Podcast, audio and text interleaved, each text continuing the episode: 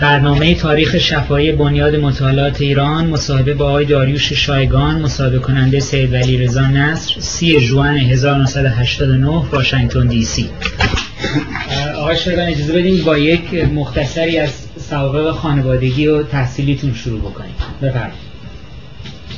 بالا سوابق خانوادگی که خونه ما یه خونه خونه قاراش میشی بود. برای که چندین زبون صحبت می‌کردم. پدرم اهل آذربایجان بود. خدا بیامرز مادرم هنوز در قید حیات اهل گرجستان متو گرجی که اهل باتون بود یعنی نزدیک مرز عثمانی.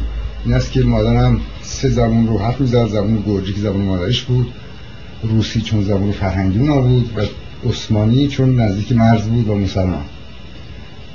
در خونه ما پدرم ترکی آذری حرف می‌زد مادرم ترکی عثمانی حرف می‌زد. ما پرستار روسی داشتیم. بعد کلفت و محترم که فارسی حرف می‌زدن با سه چهار تا زبون رو همینطوری یاد گرفتیم. زبان اولتون کدوم بود؟ فارسی. فارسی زبان. از اول من به فارسی غریزی علاقمند بودم و مدرسه هم که می‌رفتم تا مدرسه فرانسه بود سنوی می‌رفتم. این در تهران بود این در تهران. در تهران متولد شدم در کوی سپه سالار. بعد در دو سالگی پدرم ساختمونی کرد در خیابان کوشه تلگرافخانه چهارراه سیدعلی روبروی مسجد قائم تمام دوران کودکی من اونجا گذاشت. به مدرسه شبان روزه فرانسه می‌رفتم. اونجا خب فارسی میخوندیم و یه معلم فارسی در خونم داشتم.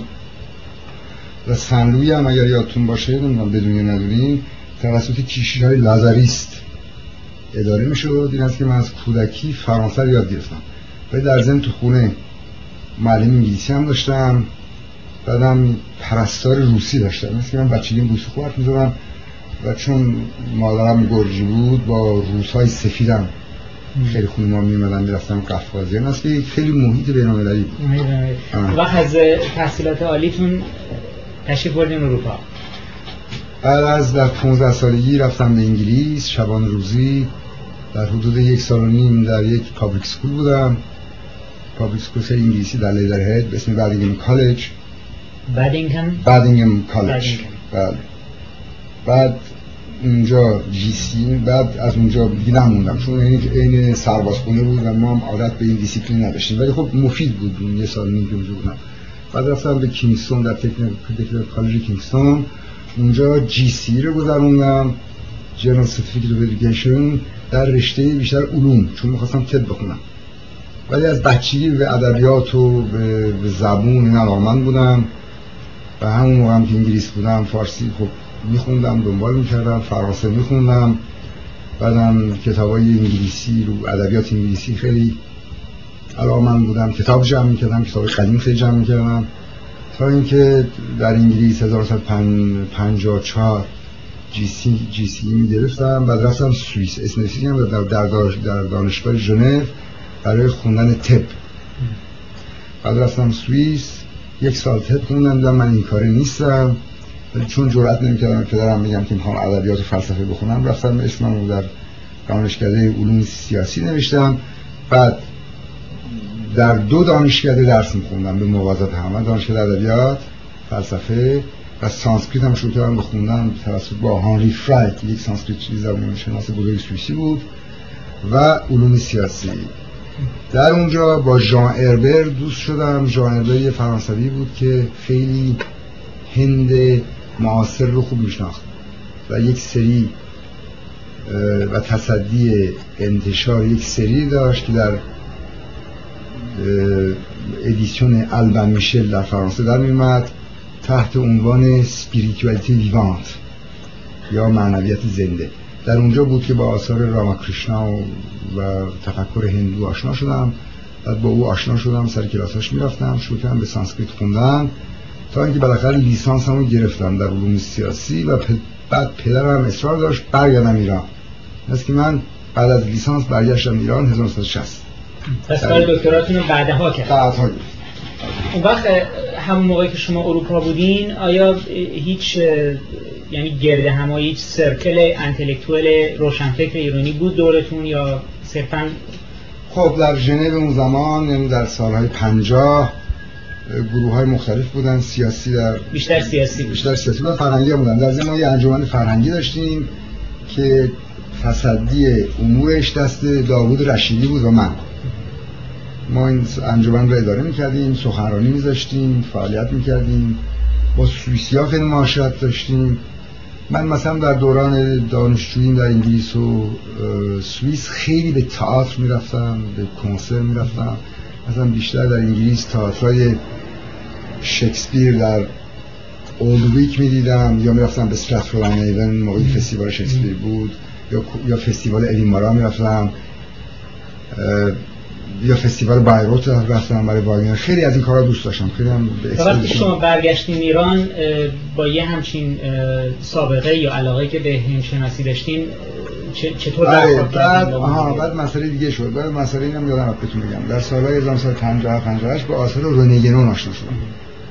و اون در من خیلی تاثیر کرد برای اینکه یه جید جدیدی از نشون می‌داد از مسائل و چون ما همه در جستجوی ریشه و گذشته و نوستالژی غم و غربت ایران رو داشتیم که نشناخته بودیم مثل نوشته های گنون در من خیلی تاثیر کرد. همون موقع بود در 57 58 بود که یه مقاله خوندم از دکتر نصر که راجب اینا صحبت کرده بود راجب گنون اینا. خیلی خوشحال شدم و بعد به همایون نصر که نسبت داشت با دکتر نصر تماس گرفتم. او آدرس دکتر نصر به من داد. من بهش بهش یه نامه نوشتم که اون البته دکتر نصر موقع ایران بود برگشته بود و مثلا تدریسی کرد بعد که برگشتم ایران آشنا شدم باش. یه دوره جدید در زندگیم شروع شد. دوره این بود که دوران به سرا تلموز و بازگشت به ارزش های قدیم ایران. ملاقات با آخوندا و بعضی از علما البته آخوند که میگم منظورم آدمایی که ما می‌دیدیم بیشتر علما بودن. موقع یک گروه کوچیک بودیم ما در تهران دکتر نصر بود توش چیز بود سپهبادی بود ایسا سپهبادی استاد زبان فرانسه دانشگاه دانشگاه در ادبیات بود.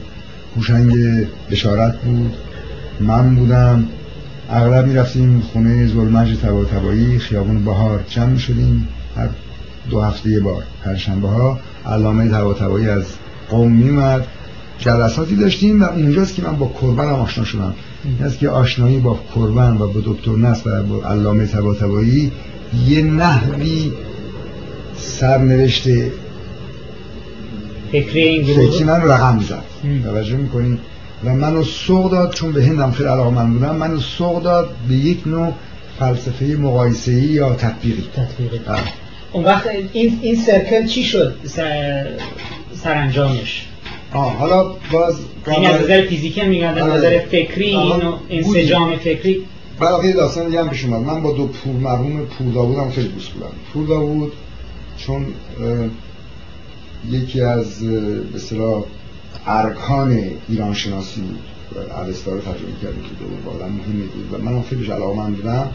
در واقع من و دکتر فراوشی نوچه های استاد بود بودیم مرتب می‌گفتن دیدن ایشون. ایشون به من علاقه من بودن شما سانسکریت میخوندم.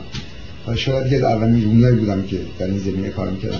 این ایشون همیشه از من حمایت می‌کردن. و موقعی که برگشتم تهران یک کرسی هندشناسی در دانشگاه تهران بود که پروفسور ایندو شکر اونجا درس می‌داد. یعنی سالها من خود ایندو شکر سانسکریت خوندم. و چون یه برهمن بود و سانسکریت مثل زبان زنده می‌دونست. ازش خیلی چیز آموختم.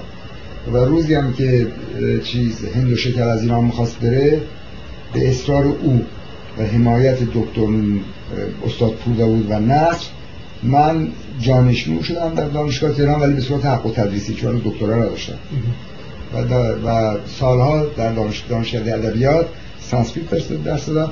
و اونجاست با تمام استادای قدیم دوست شدم دکتر معین فروزانفر سعید نفیسی دیگه اصلا جرد فکری و موقع دانشگاه چی بود؟ دانشگاه جای از نظر روشن فکران که هنوز تازه داشتن پیدا میشه ولی اون طبقه گذشته روشنفکر محور فکریش چی بود؟ دانشگاه ای تهران در سالهای چه مثلا سالهای چه جای خیلی خیلی با پرستیژ بود یعنی واقعا مغز مرکز اکادمی ایران یعنی آدمایی که اونجا بودن همه آدمای خیلی بزرگی بودن شهرت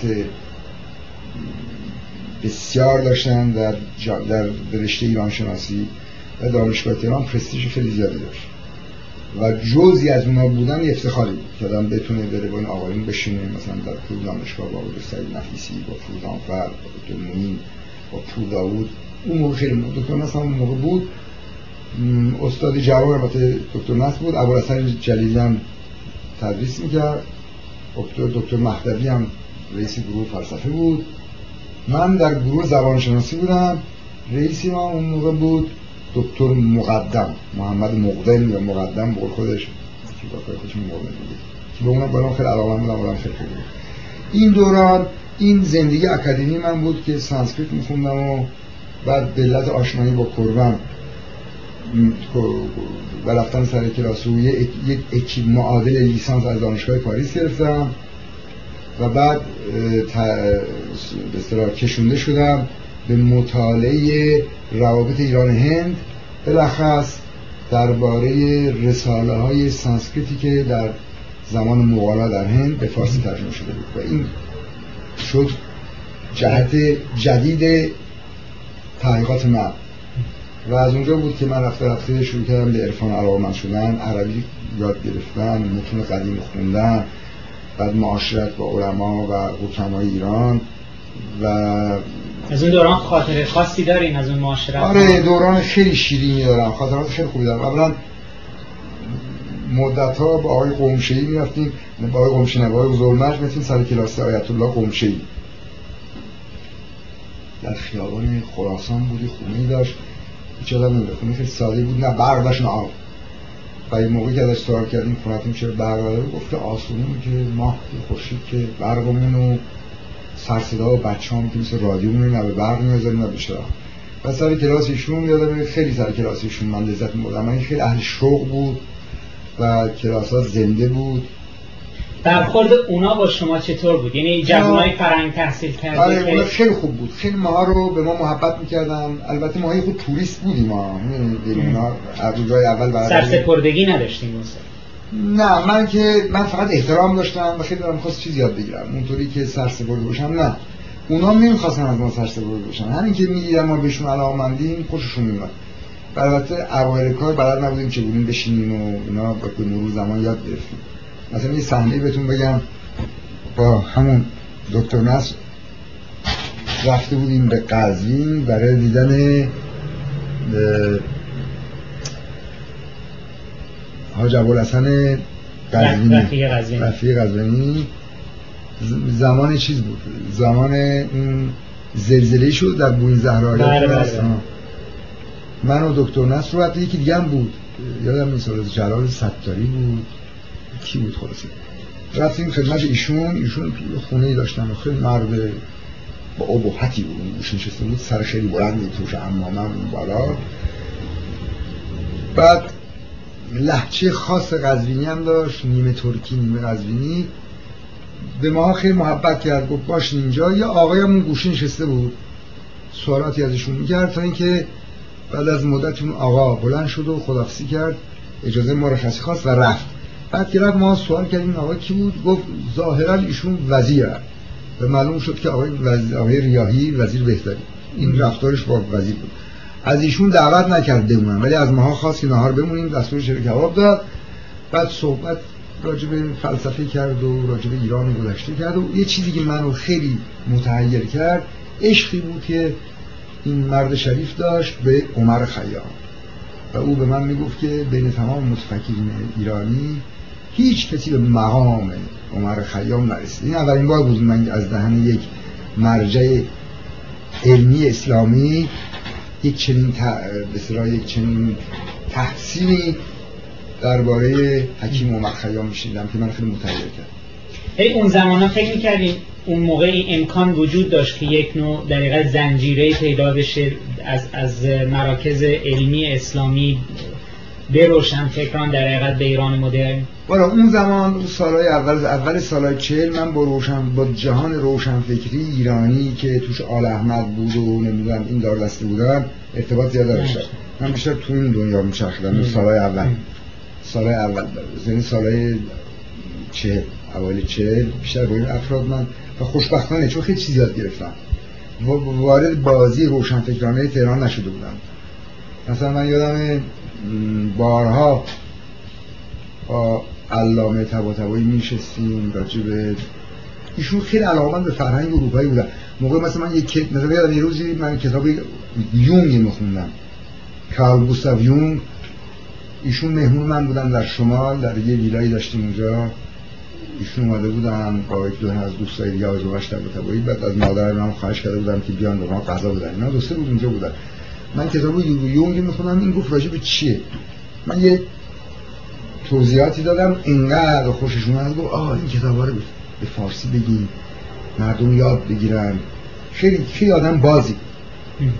منتها از من دیگه ارتباطم با این آقایون از سالهای 60 70 البته آخر ارتباطم باشون بود. ولی بعد دیگه از این جو اومدم بیرون. از این جو اومدم بیرون. سال 67 اومدم پاریس امتحان دکترام دادم. 68 برگشتم برای دفاعیه. همون موقع خودم به انقلاب سال 68 پاریس که اصلا مکافاتی بود وارد دانشگاه شدم. بلکه دانشگاه پاریس محاصره بود خیلی من با یه سره صحبت کردم. از تهران اومدنم رساله دکتر من اجازه دیگه برم تو اونم محبت کرد. گفت برو تو. رفتم تونستم رسالم رو میز دبیر دانشکده ادبیات بذارم و بعدم جلسه خصوصی برای من گذاشتم. دفاع شد تز و چون تز زو جنبت این بود دو تا استاد داشتم. اولیویه لکن هندشناس و هانری کربن اسلام شناس بعد که اومدم ایران بعد گرفتم رساله دکترام دیگه وقت نمی‌دونستم. آرا برم دانشگاه نرم چون پدرم شرکت شایگان داشت. اغلب می‌خواست در کارهای تجارتی بمونم. این من یه مدتی هم در شرکت پدرم بودم هم کار علمی می‌کردم. قبلا هم همینطور بود؟ قبلا هم همینطور بود مدت. تا اینکه پدر از اینکه پدرم فوت شد عموم همون برنامه رو دوباره دنبال کرد. یه مدتی باز تو شرکت پدرم بودم تا اینکه یه روز تصمیم گرفتم بودم دیگه نه. من که میرم دانشگاه چون درآمد کافی هم داشتم. بالاخره پدرم یه ثروتی برای من گذاشته بود. و این این شانس هم داشتم که نیاز نداشتم به کار کردن. این یک حسنی بوده و پس رفتیم دانشگاه شما؟ رفتم دانشگاه و شدم کارمند رسمی. یعنی استاد شد اول که استاد نمیشه اول میشون استادیار و بله. دانشیار و بله، بله، و این مرتبه هم باز در سانسکریت بود یا این دفعه اول رفتم تو قسمت فلسفه با اون جمع نساختم. برای اینکه فکر کنم سیستم فلسفه یا درس می‌دونم چه سیستمی بود مال اون موقع؟ به نظرم فوق العاده سیستم کهنه. مثلا کتاب فلیسیان شاره فرانسوی بود که سالهای اوایل قرن بیستم کتابی راجع فلسفه نوشته بود که بسیار کتاب متوسطی بود و این ترجمه کرده بود دکتر مهدوی بچه ها اینطوری درس می‌دادن. زنده نبود کلاس ها. و من این مقدار با کریم مشتهدی. کریم مشتهدی شده بود رئیس گروه. با اون نساختم. شاید تقصیر اونم نبود در سلیقه با هم فرق تا اینکه تصمیم گرفتم برگردم به گروه زبان شناسی دوباره. چون اونجا آزادتر بودم. اونجا سر کلاس هر چی می‌خواستم می‌گفتم. آزاد بودم. سانسکریت اگه می‌خواستم درس می‌دادم نمی‌دادم. رو هند شناسی حرف می‌زدم. کلاس های خیلی آزاد داشتم و کلاس هم زنده بود. برای اینکه شاگرد دوست داشتم می‌دادم بحث می‌کرد و این ولی اون دانشکده اصولا علاقه داشت به اینجور درسه مثل هند شناسی و آره شرق شناسی و اینها؟ آره دانشکده دانش... دانشگاه تهران. اون اوایل که من سانسکریت درس می‌دادم یک اتفاق بود. برای اینکه به اولین بار بود یه ایرونی همچین درسی می‌داد و بعدم خیلی همه استادای قدیم محبت می‌کردن بعدم تشویق می‌کردن. خیلی محیط خوب بود. ولی بعد رفته رفتین استادا رفتن و جوونا اومدن. خوب جوونا بعضی خوب بودن بعضی ولی سطح دانشگاه تهران اومد پایین. اون که من یادمه؟ این به چه دلیل بود؟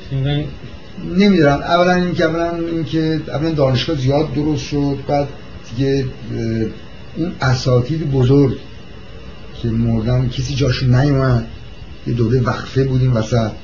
این شاگرد خودشون شاگرد بنزو کافی خوب تربیت نکرده آره بودن. اونا اون از این نسلی بودن که دیگه اون نسل تقریبا در شروف خاموشی بود فکر کنم یه جوری.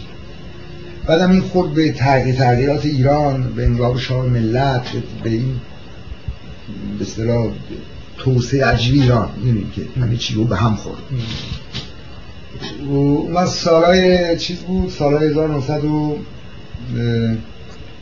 76 بود که بنیاد مطالعه فرهنگا تأسیس شد که من از دانشگاه تهران مأموریت پیدا کردم بیام اونجا واقعا اون اون بنیاد اساسش چی بود؟ هدفش چی بود؟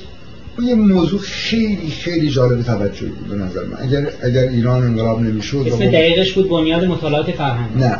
مرکز ایرانی مطالعه فرهنگ ها. این تحت کفالت کی بود؟ این جزی از بنیاد شهبانو فرح بود آخر تأسیس شده. بله. منتها مؤسسین این چیز این بنیاد مرکز یکیش سازمان رادیو تلویزیون ایران بود دانشگاه فارابی بود که رئیسش جمشید بهنام بود و مؤسسه پژوهشکده تأثیر نرایی هم بود جز هیئت مدیره. هیئت مدیره ما عبارت بودن از رضا قطبی جمشید بهنام. هر شبت حضورتون که مجید رهنما احسان نرایی و خود من. که من مدیر عامل بودم. خب وقتی این چه کار می‌کردیم بودن؟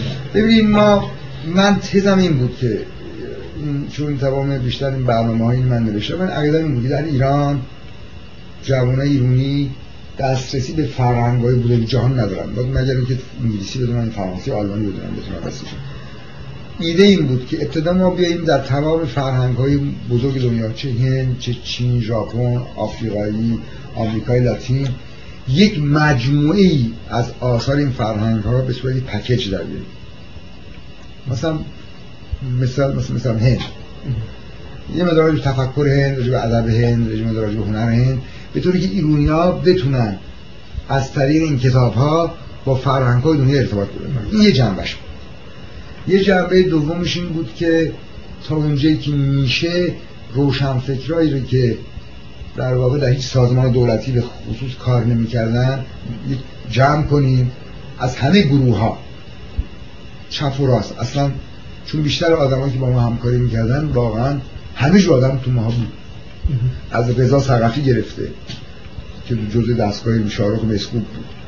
تا باقر پرهام که اواخر اومده بود. تا داروش آشوری. تا آقای بنو عزیزی و احمد اشرف که پروژه ورده بودن.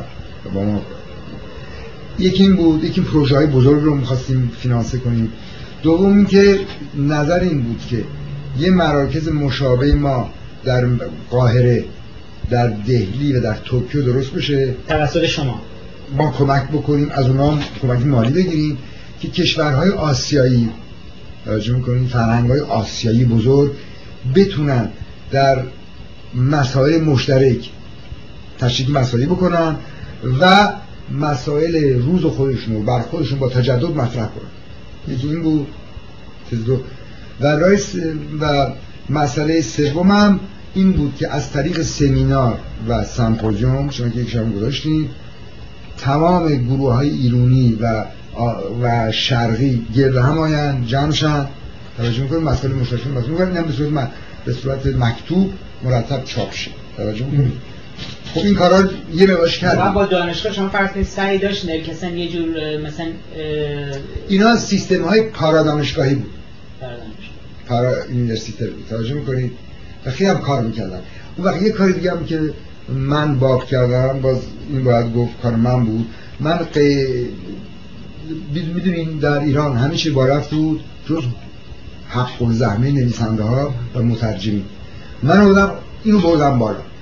مثلا از 40 50 60 تومن رسوندیم تا 80 تومن. تا ترجمه خوب. این است که خیلی حاضر شدن ما همکاری کنن و سطح ترجمه رفت بالا. بعد ناشرین هم مجبور شدن قیمت رو برن بالا. این است که یک در ایران یه نفری از طریق قلم و نوشتن می‌تونه زندگی کنه. و شما سعی داشتین در می‌بینیم تحت محور تفکر این دانشگاه های ایران و اصلا اکادمی ایران بنابر غرب بنا شده بود. ولی یعنی آیا هدف این بود که مثلا یک ژاپن شناسی بدون دخالت ژاپن شناسی غربی مثلا در مرکز ایجاد بشه توسط مرکز ایجاد بشه؟ آیا نه ما برخورد مستقیم بین ایران و این ممالک شرقی. ببینید بیشتر, بیشتر کار ما بود که مستقیم با ارتباط داشته باشیم با آدمای مهمیشون مثل مثلا با آدمای خیلی افسندینشون دوم اینکه دوم اینکه کارایی بکنیم که دانشگاه نمی‌کنن. سوم اینکه یه پروگرام فرهنگی داشته باشیم برای ایران. در عرض ده سال در در سال ما بتونیم به جامعه ایران 200 کتاب در جک بدیم. منبع کتاب ماخذ اصلی. که جوانان یاد بگیرن یه چیزی. شما چند سال مرکز دو سال. فقط. وقت نداشتیم. در عرض دو سال ما چهل هزار جلد کتاب خریدیم که شاید بهترین کتاب علوم انسانی حالا الان هست؟ هست بله. اصلا مرکز چی شد بعد مرکز حفظ کردن. عجیب حفظ کردن. نه فقط مرکز حفظ کردن سایر مراکز کوچیک دیگه هم بهش اضافه کردن و این مرکز جزو مهمترین مرکز رئیسش هم آقای بروجردیه. داماد خمینی. همون program شما رو دنبال می‌کنن؟ نه کم و بیش. نه برای اینکه program ما خیلی program بازی بود. اینا نمی‌تونن اون کارو بکنن. منتها تمام کتابایی که ما امضا قراردادشون امضا کرده بودیم در آوردن اینا. یعنی اونایی که مردم برای شما ترجمه کردن. بله در یا, یا تعلیف کرده بودن. تعلیف هم خیلی داشتیم. چند تا کتاب هستین ظرف این دو ما 86 قرارداد داشتیم که 30 تاش در اومد. بقیه قراردادها چیز شد؟ یا دنبالش نگرفتن.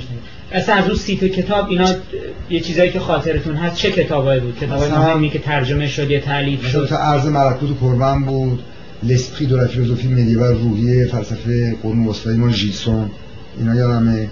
خیلی کتابای دیگه همه تو ذهنم نیست. بعد دوست کتاب تعلیف مثلا تعلیفی داوری کرد تفکر در ایران. یا چیز کتاب راجع به محرابه ها دکتر مقدم. خیلی خیلی خیلی کار شد. در از دو سال فورا آه یه کار دیگه هم که ما کردیم ما دیدیم که چون رقابت زیاده مراکز دیگه هم درست شده بهتر همکاری کنیم از رقابت. این است که ما مثلا پروژه تاریخ فرهنگی ایران رو که با مسکوب که زیر نظر مسکوب می‌شد پولش از دو منبع میمد هم مرکز ما می‌داد هم دانشگاه آزاد. توجه می‌کنید بعد سمپوزیوم سمپوزیوم ها رو قرار بود مثلا با آقای مجید تهرانیان اون کرده علوم ارتباطی که داشت با اون همکاری کنیم مثل ما باب همکاری رو هم باز کردیم. همه شروع کردیم با هم همکاری کردن.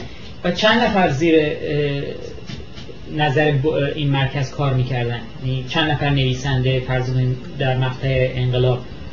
والا فکر من در حدود 20 نفر مرتب با ما سر کار ارتباط داشتن که اونا هم با آدمای دیگه مربوط بودن و اینجا داشت پاتوق می‌شد. یعنی یه مرکز روشنفکران. آره. و داشت پاتوق می‌شد. و خیلی این و مرکز ما فقط نبود چون مرکز تاریخ هم درست شده بود. زیر نظر بهرام فرهبشی پژوهش پژوهشکده علوم ارتباطی هم مجید تهرانی رو داره می‌کرد. این این سانترهای روشش کوچولو این مراکز تحقیقاتی درست شده بودن در ایران نقششون مهمتر از دانشگاه داشت می‌شد. و اگر نیست ادامه پیدا می‌کرد یهو سطح تحقیقات در ایران جهش کیفی می‌کرد. توجه می‌کنین؟ یعنی ما در آستانه تحول عظیم بودیم که متاسفانه نشد برای اینکه انقلاب قطع کرد این موضوع. اگر این جریان ادامه پیدا می‌کرد من مطمئنم مثل روز برام روشن که در ایران اصلا شیوه تحقیقات تغییر می‌کرد. توجه می‌کنیم بعد چیز دیگه هم بود از اونورم انجمن شاهنشاهی فلسفه هم بود که دکتر نصر داره می‌کرد. اینا این تمام مؤسسات پر, پر در خارج از دانشگاه بود دیگه. حالا بعد دانشگاه نمیکشیدن دیگه. ولی خود دانشگاه واکنششون به این برنامه شما چی بود؟ دانشگاه هنوز متوجه نشده بودم. تو دانشگاه ها من فکر می‌کنم که دانشگاه ها هنوز متوجه اهمیت این چیز موضوع نشده بودن. ولی از نظر اینکه استادای اونا چه چه از استادای اونا فرض کنیم حق‌التألیف گرفتن یا قبول کرده بودن؟ خیلی هاشون با هر کسی گفتیم از بنابراین یه جور interaction ی بود. خیلی زیاد. از تمام استادان دکتر نجم آبادی با همکاری داشت دکتر مقدم همکاری داشت. با هر کسی که شما می‌خواستین همکاری دکتر داوود علی مراد داوودی دکتر داوری. از تمام از تمام دانشجوها چی؟ مثلا سمپوزیومی که شما داشتین یا فعالیتی می‌کردین حالا این سم... سمپوزیوم ما یه سمپوزیوم نمی‌تونیم بکنیم. چون دو سال عمر داشتیم. این سمپوزیوم میشه در بزرگداشت هانری کربن بود چه آخرین سفر او بود و البته سمپوزیوم خیلی خوبی هم بود. ولی سمپوزیوم ما متاسفانه اون انعکاس نداشت. دلیلش این بود که اولا موضوعش موضوع سختی بود. دوم که هنوز ما درست یاد نگرفته بودیم چگونه سمپوزیوم بذاریم. اولین آزمایش بود که بتونیم با جوانان ارتباط پیدا کنیم. بعدم یادتون نره در ایران چپ قوی بود.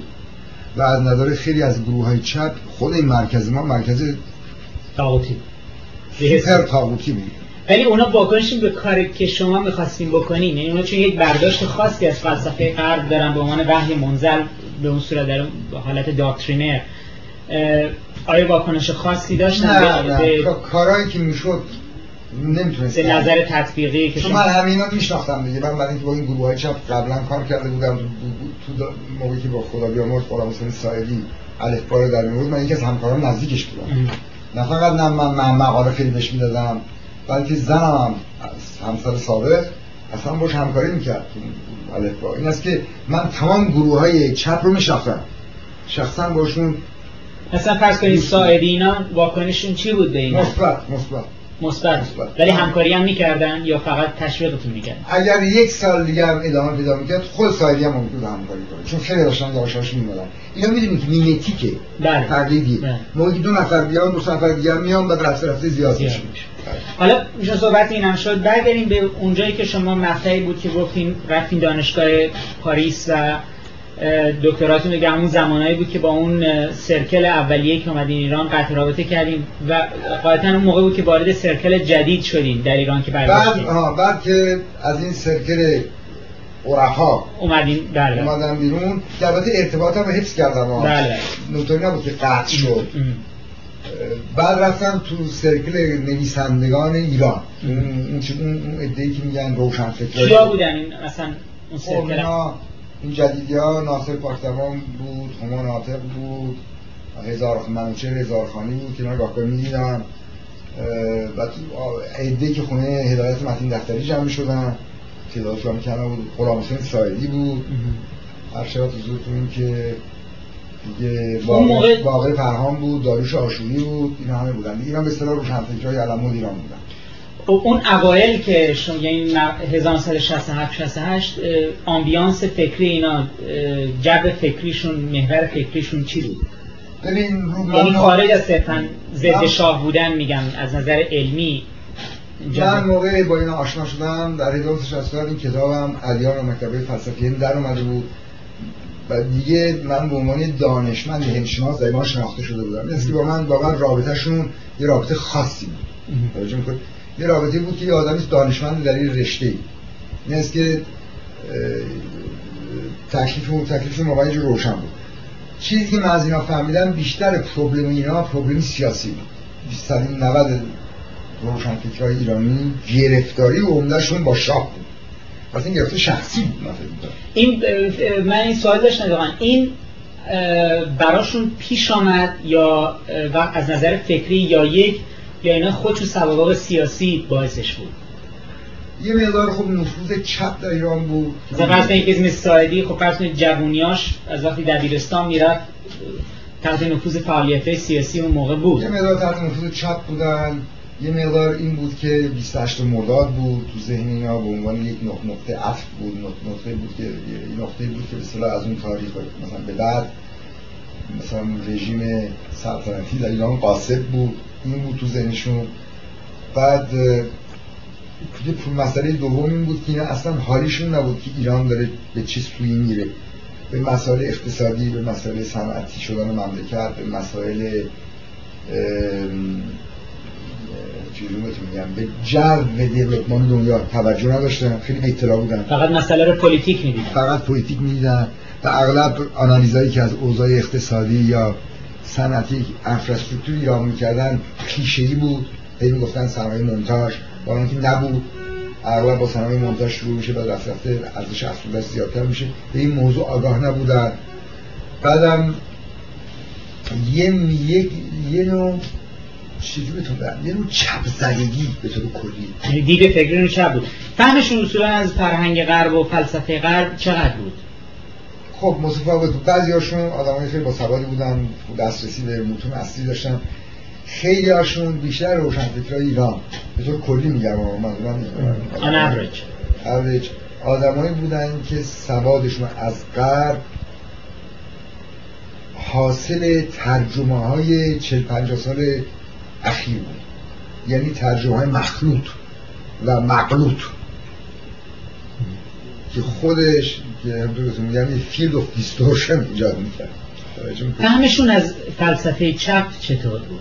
یعنی اونم باز اونم, چون اونم باز از از از صافی لنینیزم و استالینیزم گذشته بود. یعنی کم بودن آدمایی که با خود مارکس یا با این یا فرض کنیم با التوزر و پولانزاکی حالا حالا اینا که اینا که بعدی هست. کم بودن آدمایی که مثلا منوسکری 1848 مارکس خونده باشن گروندیس درست خونده باشن یا اینکه اصلا پروبلم مشکل اصلی فکری مارکس رو که به هر حال دیالوگ با هگل به هر حال یک نوع دیالوگ با ایدئالیسم آلمانه و با اومانیسم آلمانه و چه بخوایم چه نخواهیم مارکس متفکر اومانیست اروپاییه کم بودن آدمایی که با این جنبه مارکس ارتباط داشتن. بیشترشون مارکس ایدئولوژیک میشناختن. مارکس مانیفست. یا آنتی دورینگ و کتاب یا بیشتر لنینیزم و استالینیزم. یه نوع, یه نوع, یه نوع مارکسیزم بهش میگم که فرانسویش میگن در ویلگت مارکسیست یعنی مارکسیست به صورت اصل دوم و مبتزم اون وقت اینا نقطه دقیقا محور فرهنگ غرب در بین اینا اروپا بود یا امریکا هنوز شروع کرد یعنی اساسا هنوز برخوردشون با غرب برخورد با اروپا بود یا؟ من فکر می‌کنم جامعه روشنفکری ایران اون که باید بیشترش آمریکایی زده نبود. اون مساچوستی ها که بعد اومدن یه دوره سالهای چهل پنجاه اونا که از امریکا برگشتن میشن تکنوکرات ها شدن. اونا نقشی نداشتن تو این جوامع روشنفکر کمتر. کمتر. ولی یه جاهایی شما خودتون می‌گفتیم مثل سازمان برنامه یعنی آدمای باسواد ببینن دانشگاه می‌رفتن اونجا کار میگن این اینا خب یه برخورد آنی داشتن با یه مخزن بزرگ روشنفکران سازمان برنامه. خب ولی اینا در این حال همونجا با تکنوکرات ها و در این حال با, با مسائل اقتصادی مملکت با برنامه ریزی اقتصادی در تماس بودن. این هیچ تبادل عقیده یا تحصیل ایجاد نکرد. مثلا فرض کنید یه کسی مثال می‌زنه مثلا داریوش آشوری که اونجا کار می‌کرد بالاخره از یه طرف بیرونم تو سرکل روشنفکران بودن چرا؟ خب خیلی هاشون در اونجا کار می‌کردن اصلا کار کارم که اونجا می‌کردن خیلی کار جدی نبود توجه می‌کنیم بعد این که خیلی هاشون کم کم کاری می‌کردن در واقع. در واقع روشنفکرای ایران خیلی هاشون اونایی که تو تو تو مؤسسات علمی نبودن دانشگاه ها اینا بیشترشون سازمان های دولتی بودن. سازمان برنامه بودن یا تو یا تو سازمان های فرهنگی بودن مثل وزارت فرهنگ علوم اینا. و همشون یه نوعی کاربند دولت بودن. روشن فکری که فقط از قلم بخوره خیلی کم بود تعدادش. بودن ها. اون از اونا بود که مثلا خوش کبابت می‌کرد در ضمن قلم هم می‌زد. ولی بیشتر روشن فکر ایران کارمند دولت بودن و خیلیشون از چند حقوق می‌گرفتن. و وضع مالیشون هم میش بد نبود. نسبتا البته. نسبتا وضع مالیشون مرفع نسبتا بله, بله. مثلا اون سالهای شست که دیگه سالهای پنجاه. سال ایرانی هم میگن نه فرنگی. سالهای پنجاه نظام از سال هفتاد به بعد که ایران پول زیاد شد و این پول پخش شد. یکی از مصیبت های ما همین. ولی تو این سرکل ها هیچ کدوم از این تکنوکرات های مساچوستسی نبودن؟ تو این گره همایی ها اونا هیچ نقشی نداشتن؟ کمتر تا که من یادمه. خیلی کمتر. اون وقت اصولا فرض کنیم توی این گرد همایی هفتگی که اینا فرض کنیم خونه متین دفتری داشتن اصولا صحبت به دور چی میگذشت؟ یعنی بالا من که مرتب نمی‌رفتم. ولی مثلا مواقعی که بودیم. آره هفته یه دفعه نمی‌دونم بود یا نه ولی به هر خیلی جمع شدن من اونجا خیلی رفتم چندین جلسه رفتم اینا. اونجا جو جو کنتستاسیون این دور فرانسوی ها جو یعنی اعتراض. همه با ایما و اشاره مثلا دور هم جمع می شدن و بالاخره جو جوی بود که دیسیدنتال اونجا بود به قول امروزی توجه می‌کنید؟ ولی همین صحبت ها فقط سیاست بود یا مسائل نه مسائل دیگه می‌شد صحبت های خیلی دیگه مختلف می‌شد انواع اصلا حرفا می‌شد ولی به هر حال این که همه مخالف سیستمن یه امری واضح بود. من نه چندان چون من جزی از اونا نبودم. رابطهشون با شما چطور بود؟ رابطه شخصیشون با من خوب بود. فشار نبود که نه. باید سخت پردگی داشته باشه تعهد داشته باشه من به عنوان یه آدم آزاد یه آدم تو آسودگی دانشمند قبول داشتم و نه به عنوان آدم سیاسی. و توقع از من نداشتم که سیاسی هیچ شما مقطع زمانی نمی‌بینید که مثلا سیچویشن یه خود پولاریزه تر شده باشه که فرض کنیم فشار بیشتر شده باشه؟ جامعه ایران یعنی جامعه خیلی مواجی بود. همه همه جا می‌رفتن ولی مثلا فرض کاتگوریزه نبود مثل ولی مثلا فرض وقتی شما از طرف بنیاد شهبان و فرح این مرکز ایجاد شما مدیر عامل شدین پس این واکنش روشنفکران موقع چی بود؟ نه. هیچ نه این کوچولوی اشارات بود بعد نه نه نه. اونطوری که من مثلا بذارم تو قرنطینه اصلا. ولی گاه تو بحث های مثلا شما شمال شهری ها ما جنوب شهری ها از این حرفا می‌زدن. خب بدونید در ته این حرفا یه مقدارم اختلاف طبقاتی هم نقش بازی می‌کرد.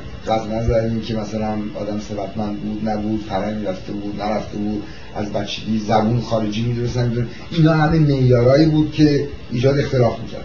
بین خداشون برای صرف اینکه یه کسی از بچگیش رفته فرنگ اومده نمی‌دونم زندگی مرفع داره نداره اینا خیلی با شما مواظب می بودیم که کلش به وجود نیاد. باید خیلی با تفت رفتار می‌کردیم چون به راحتی می‌تونست کار بکنه کشی تو که رو نیست اصلا. فرنگ ما از این حرفا ممکن پیش بیاد. وقت شما هیچ مقطعی می‌بینین که فرض کنین مخالفت سیاسی یک جنبه بازگشت به خود و بازگشت به سنت و مذهب و اینا این کارا ما, ما این کارا خودمون می‌کردیم. شاید به علت اینکه من در سالهای چهل آغاز با این علما معاشرت داشتم این سمپاتی داشتم به این مسائل. و شاید کتابایی هم که نوشتم به در این جهت کمک کرد. چه کتابای دکتر نصر چه کتابای من چه کتابای بعد نراقی خیلی زیاد. اینا من فکر می‌کنم که بعد آل احمد البته قلب زدگیش من آل احمدی که دوبار بیشتر ندیدم. اون نمیشناختمش تمام این نوشته که در این زمینه در سالهای چهل پنجاه در ایران در اومد زمینه رو فراهم کرد برای باب شدن یک تیپ فرهنگی که نمایندش آخوند بود در حال. ولی بین خود روشن فکرها فرض بکنید خب مثلا یک کسی مثل متین دفتری از اول نماینده سکولر دیسنت بود با متین متین دفتری در خط دکتر مصدق ولی خب یه موقع شما این مقطعی می‌بینید که یک دفعه فرض کنید اونایی که طرفداری بیشتر از مجاهدین می‌کردن یا خط آل احمد بودن اینا؟ مجاهدین رو که ما نمی‌دونستیم هم بعد اومدن بیرون. مثلا اولین چیزی در ایران اتفاق افتاد سیاکل بود دیگه. داستان سیاکل بود هیچ کس نمی‌دونست کی هم. گفتن در یه دیر تروریستی گرفتن این و توی دانشگاه من ما خیلی هم خواب بودیم ما هم می‌تونیم قافل بودیم. توی دانشگاه من میگم که قیافه ها عوض شده زنها مقنعه سرشون می‌ذارن. یا سیاه میپوشن. اینا ولی ما متوجه نمی‌شدیم که از یه تغییرات داره میشه. روشنفکرها هیچ فرض تو این جلسات اینا مثلا حسینی ارشاد که من می‌دونم اونجا چون از رد می‌شدن با کشته بود من نرفتم بودم چه خبره. توجه می‌کنیم یه مقدار بی خبر بودیم از این اتفاق. ما فقط توجهمون به چپ بود. از این اتفاقات که اون زیر میافتاد و اسلامی ها داشتن مثلا همون غافل بودیم. تو این جلسات اینا تو این جلسات اینا شما فرض کنین نظر نسبت به کارهای شریعتی اینا چی بود؟ یعنی شریعتی نمی‌شد شاهدی و اصلا نمیشناختن شریعتی رو هیچ کارش نمیخون نمیخون کارهای شریعتی بد شناخته شد. یعنی بس کنید پاک دامن نمای نات اینا هیچ کدوم نه اصلا پروبلمی نداره چالنجی نمی‌دیدن در این. نه چالش فقط با سیستم شاه فقط هنوز هم که هنوز فکر من شاید داریم مخاطب فقط سیستم شاه بود. و این روشن فکر یعنی ما هم هممون من اینکه میگم خودم رو جدا نمی‌دونم از اینا. این ما یه چیزی متوجه نشونیم که ما جزی از اون سیستم یعنی اپوزیسیون ایران جزی از سیستم رژیم شاهنشاهی. و اگر اون رژیم فرو بریزه ما اصلا جایی نداریم دیگه. چون که بعد از اینکه رژیم فرو ریخت روشن فکرهای ایرانی اصلا جایی نداشتن. چون رژیم جدید یا اصلا به جد نمی‌گیره. رژیم سابق داره به جد می‌گیره. یا سعی می‌کرد تطمیشون کنه تحلیلشون کنه. توجه می‌کنه چون بیشتر از اینا همکاری می‌کردن با سیستم دیگه. یا خیلی هاشون سعی می‌کردن که پرووکاسیون کنن که رژیم اینا رو مثلا یه گوشمالی بکنه که بعد معروف شد هیروشن بعد همه می‌خواستن یه قهرمان شن. توجه می‌کنی؟ جوونا خیلی مثلا قهرمان از ثمر درنگ قهرمان. الکی از یکی قهرمان میساختن حالا زمان درنگی شد افتاد تو آب قرار شد مقدم سبب پشتش هیچ کسی نبود طبیعی بمیره. همیشه با پشتش توده می بود توجه می‌کنید؟ این نوع تفکری که این سیستم مثلا همه جا هست همه جا شبکه داره مواظب همه هست شما تو دانش دانشگاه واکنش شاگردان مثلا به شما به نزدیکی به طبقه روشنفکر فرض با اساتید دیگه ای که نبودن واکنش مثبت‌تر داشتن. یه داستانی هستیم بهتون بگم چون من خیلی برای من تحصیل کرد. یه لحظه من اینو برگردم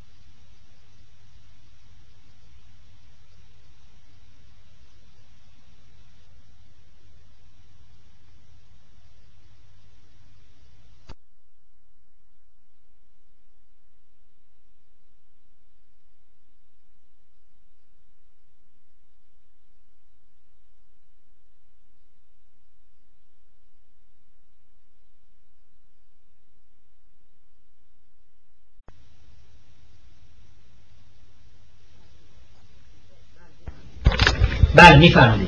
یه داستانی بود من خیلی تحصیل کرد چون دولت گاهی دولت سیاست غلط سواک پرووکاسیون بیهوده می‌کرد. تو دانشگاه یکیش من شاهد بودم.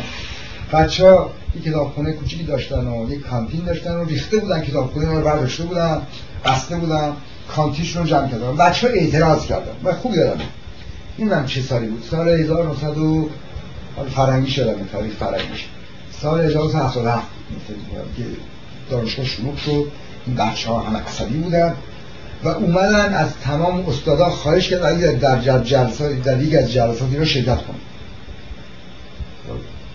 من آدمی زیاد با شمامتی نیستم و نمی‌خوام با خودم از خودم تعریف کنم. هیچ یک از اساتید حاضر نشدن برم. من اینقدر خجالت کشیدم که من و دکتر باطنی زبانشناس ما دوتایی فرد رفتیم. اونم که من رفتم نه اون که فکر کنیم روی خواستم پیرو بشم خجالت کشیدم از دانشجوها که هیچ کس آدرش بره.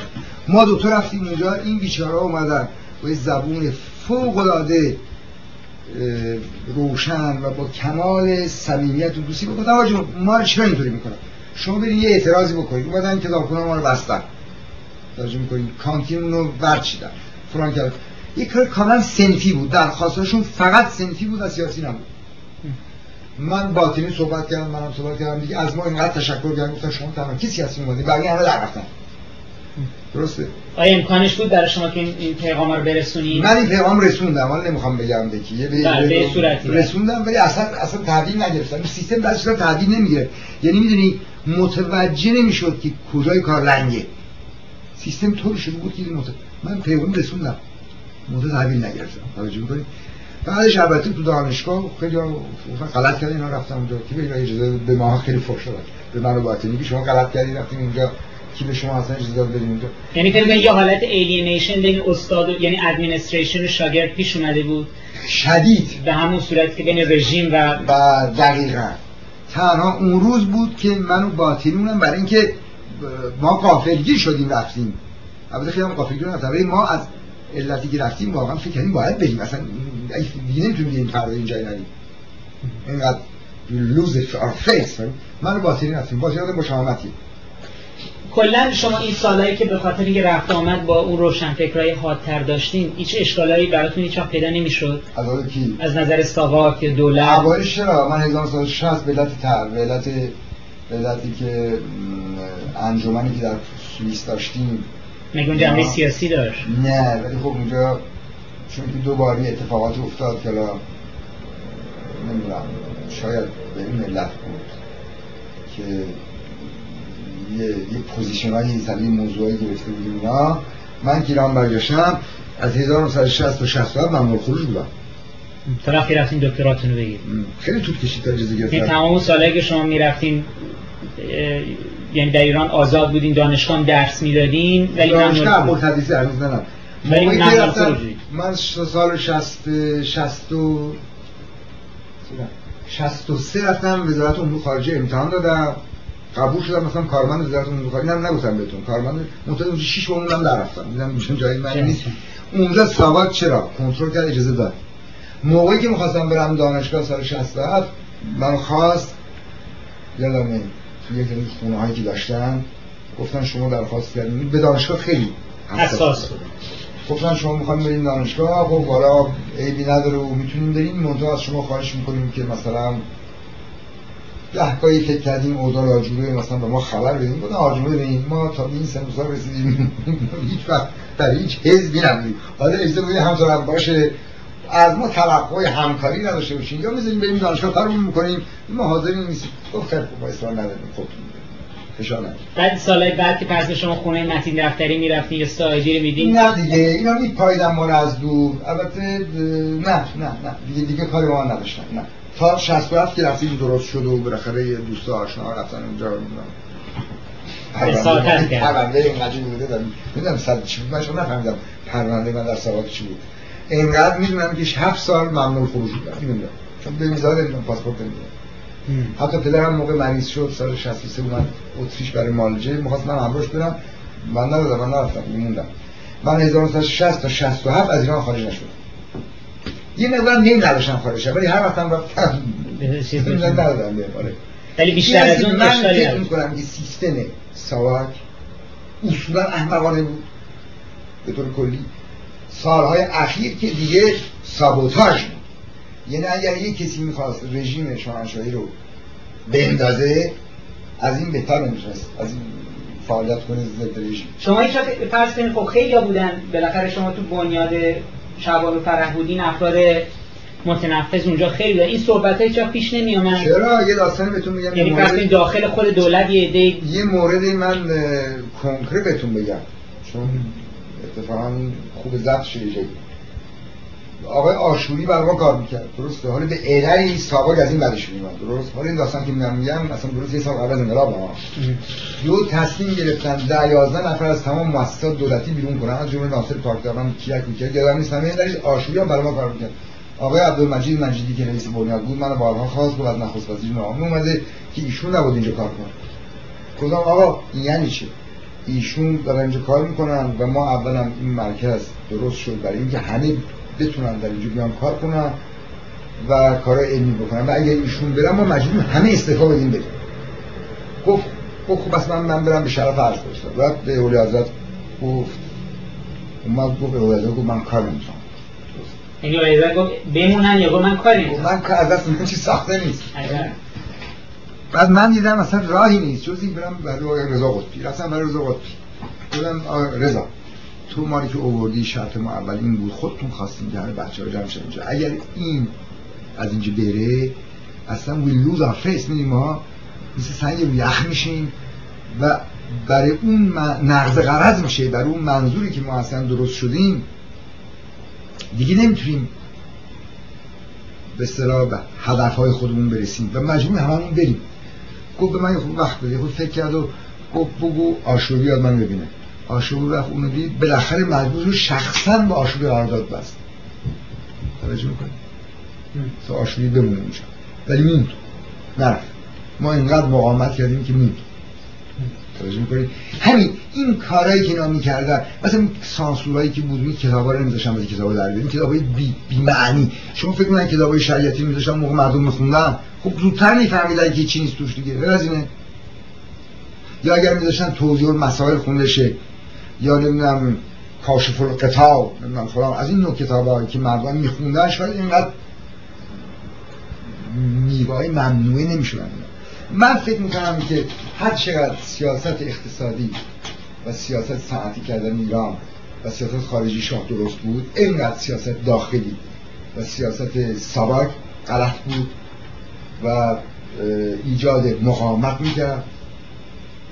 ایجاد پرووکاسیون بیهوده بود. من چندین مورد شاهد که داستان دانشگاه بود بهتون گفتم. پروکاسیونی بود این لازم نبود. اصلا چیزی نداشت. چی فقط. اون وقت حالا بریم سر این کارهایی که خودتون کردین در ایران. این کتابایی که فرض کنین راجب مثل آسیا در برابر غرب اینا اینا زاده آیا مباحثه بود یا نمی‌دونم. اگر مباحثه بود با جا ببینید من من کارام موقع رتروسپکتیو نگاه می‌کنم یعنی به عقب نگاه می‌کنم سعی می‌کنم در قالب کلی بذارینش. در دورنما ببینم. می‌بینم زندگی من خیلی یک خط زیگزاگه ولی در ضمن یه منطقی هم داره. اول توجهم به فرهنگ های بزرگ آسیایی. همچون که مثلا هند. هند من خیلی چیز آموزم بعد توجهم به اسلام و ایرانی چون خودم ایرانی هم مسلمان بودم و مقایسه این دوتا بعد از اینجا به این نتیجه می‌رسم خیلی خوب. اینا خیلی قشنگ. حالا چی؟ توجه می‌کنید؟ بعد توجه هم از به مسائل روز. وضع فعلی این تمدن ها. حالا چی هست؟ این تمدن ها اینقدر با شکوه بودن. در قرن 15 هم 16 هم حالا بعد مراحل آسیا در برابر اولین کتابی که این مسائل من اینطوری مطرح می‌کنم به صورت تقدیر تاریخی. جایگاه فعلی این تمدن ها کجاست؟ کجا هستیم؟ نسبت به خودمون نسبت به دنیا. و بعد از انقلاب هم کارهایی که کردم که اینا به فرانسه است همشون در همین جهته دنباله یک خط فکری است که رفته رفته اول به صورت شاید یه خود گنگ مثلا میشه بعد رفته رفته تصریح میشه روشن میشه و کنکرتیزه میشه. مثلا آخرین کار من که از لغگر موچیله یا نگاه آشفته یا نگاه شکسته نمیشه اسمش گذاشت تو اون کتاب دیگه مسائل خیلی ملموستر شده. شما در ایران پس این واکنش طبقه روشنفکران روشنفکران سیاسی به, به آسیا در برابر غرب چی بود؟ روشن بچه این کتاب خیلی خونده شد من شنیدم. نمی‌دونم ولی اونطوری که من شنیدم چون خیلی می‌بینم که تو حتی تو زندان ها بچه ها میخوندن این حرفا. خیلی کتاب خونده شد.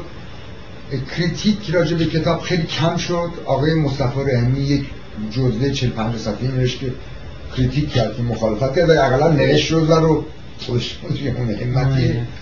دو سه تا critique شد از طریق چپ که البته باز یه جنبه کتاب رو critique کردن. مثلا چی؟ مخاطب چپ چی بود؟ یه جمله یادم بهتون میاد یکیشون نمی‌دونم.